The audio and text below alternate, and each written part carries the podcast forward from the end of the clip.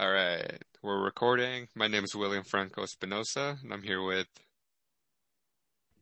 Kimu Chacon, and we'll be talking about the vaccination campaigns within these three countries, which are... I'll be talking about Mexico and Japan's campaign in vaccinating their population. And I'll be speaking about the Israelis and how they're dealing with their campaign on vaccination. Perfect. All right. So to start things off, I probably should talk about mine first, right? It's all right. So Mexico, I'm looking at a post from Al Jazeera, and Mexico begins vaccinating elderly against COVID-19, and this is a publication from the 15th of February. Apparently using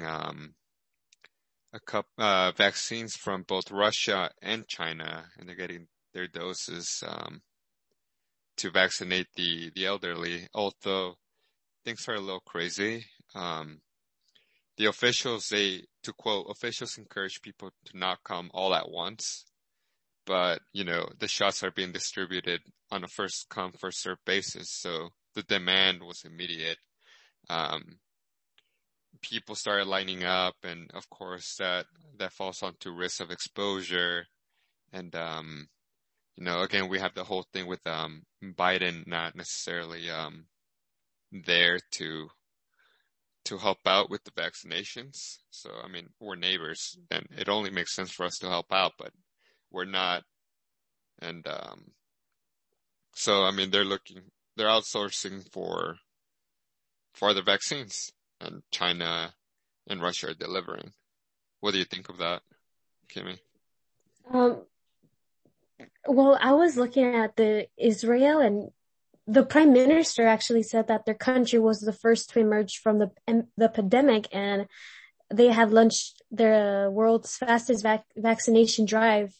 And I think what's more fascinating is that how these countries are handling the vaccination, how different their campaigns are. You know, we see from the country that you were speaking on to Israel and how they're handling their situation. And I was looking at this ABC website news website, that they said that it seems effective in folks over 70 as in younger people. And the vaccine was 92% effective at preventing severe disease after two shots and 62% after one.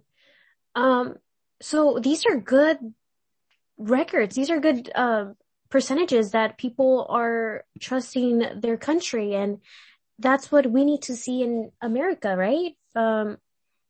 Oh, yeah. I totally agree. Yeah, so it's definitely telling us something, especially with the Israel campaign. I know that we spoke about it in class. How are these countries putting in the media, like, hey, you know, vaccine is, we'll do this, this, this, and this will be the result, and you can trust us. And I know that we also mentioned, how can the public be...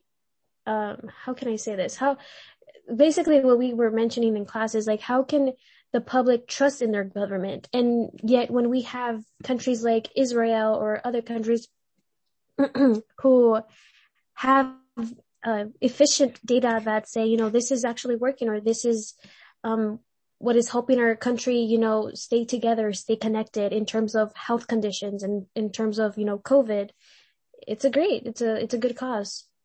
Oh, yeah. Well, going to the topic about trusting your government and all, Japan is having a bit of a struggle because not only do they have the Summer Olympics in sight with billions of dollars at stake, they're sort of rushing, trying to get the vaccine out so they could open and have the Olympic sports begin.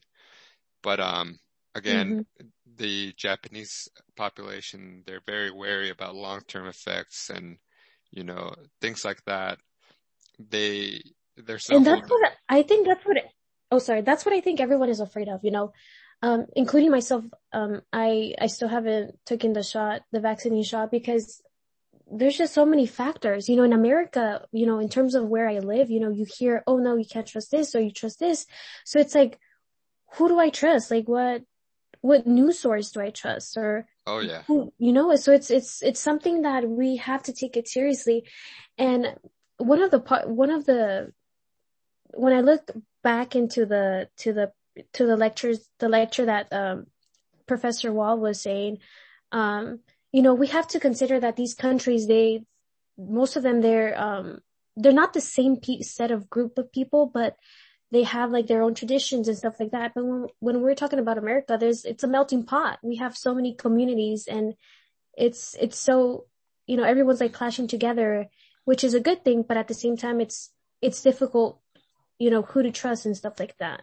Oh yeah. I mean, again, it also falls into personal responsibility. We all have to make our own research and everything, because we have misinformation coming from Russia, numbers being hidden, and, other countries trying to undermine other countries to be in favor for the other people, That's also an important note. It's kind of like a battle royale happening around the world to see what's effective, what's not effective, and how things are being distributed properly. And then you got the poorer countries as well.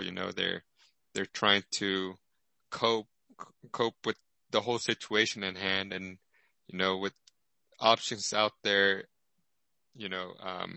out in the open, what can you choose and what can you trust? And I actually have to say that having access, it's important, because in Israel, they have like a vaccination drive that it's 24/7 operation. Like, how cool is that? So people who work like in the morning time can't say, oh, I can't go at night because it's closed. No, they have a 24/7 operation according to Crocs. So I think that's something important to know, that having access to healthcare and having access to these facilities that will provide not necessarily just service, as what the professor said, but a human right for any individual. Oh yeah. And in terms of technology, I mean, comparing it to Mexico, Mexico created a website for seniors to register for the vaccine, but to quote, it experienced technical problems in the initial days due to high demand. Not only are countries battling to get these vaccines out, I mean, even within the countries, people are fighting to get their own vaccination to lead a normal life. It's a pretty chaotic event that we're all living in, and all we got to do is just stay hopeful and do our research and continue forward one step at a time. I mean, this is like a little step. This is a baby step, and I think that a lot of countries are doing their best. They're doing their best with what they have. Yep, exactly. So awesome. Let's hope for the best. I think that was 5 minutes. Should we leave it at that? Yep. All right. Thank you, Professor. Thank you, Professor. I hope you enjoyed. Have a good one. Bye-bye.